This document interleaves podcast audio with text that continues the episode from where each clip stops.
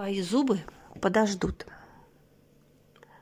Рассказ Светланы Н. Мой благоверный манипулятор. При получении заработной платы, да и вообще любых других доходов, всегда говорил, это деньги на бизнес. Утопия, а не бизнес.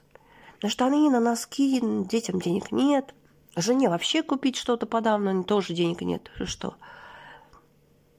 Надо крутиться, вертеться, больше зарабатывать и вкладывать в бизнес. Недавно у меня развалился зуб. Пришла к стоматологу, он мне говорит, нужно ставить имплант. Ну, цену на имплант вы знаете все прекрасно, говорить даже не буду.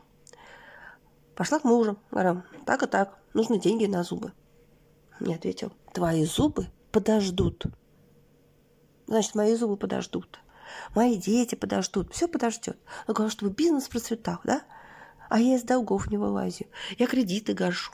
Я за квартиру плачу. Я детей понимаю, ращу, что-то им покупаю. А он все бизнес. Бизнес, бизнес, бизнес. Да не могу уже слышать я про этот бизнес. Я понимаю, бизнес, бизнес это то, что приносит денег, да? Если он не приносит денег и уносит из дома, то нужно, может быть, менять бизнес или вообще заниматься предпринимательской деятельностью. Разве нет? Может быть, я в чем-то не права? Я уже волком смотрю на мужа, уже огрызаюсь, уже злюсь, я уже понимаю, и же ему говорю, что близко ко мне подходил, когда я в руках с ножом стою. Мало ли чё. Уже просто уже думаю о том, что пора развестись. Но при этом я не хочу с одной стороны развода. Я не хочу детей травмировать. И вот не знаю, как быть дальше. Наверное, все-таки брачный контракт по которому наши деньги больше не наши. Его деньги, его деньги. Мои деньги, мои деньги.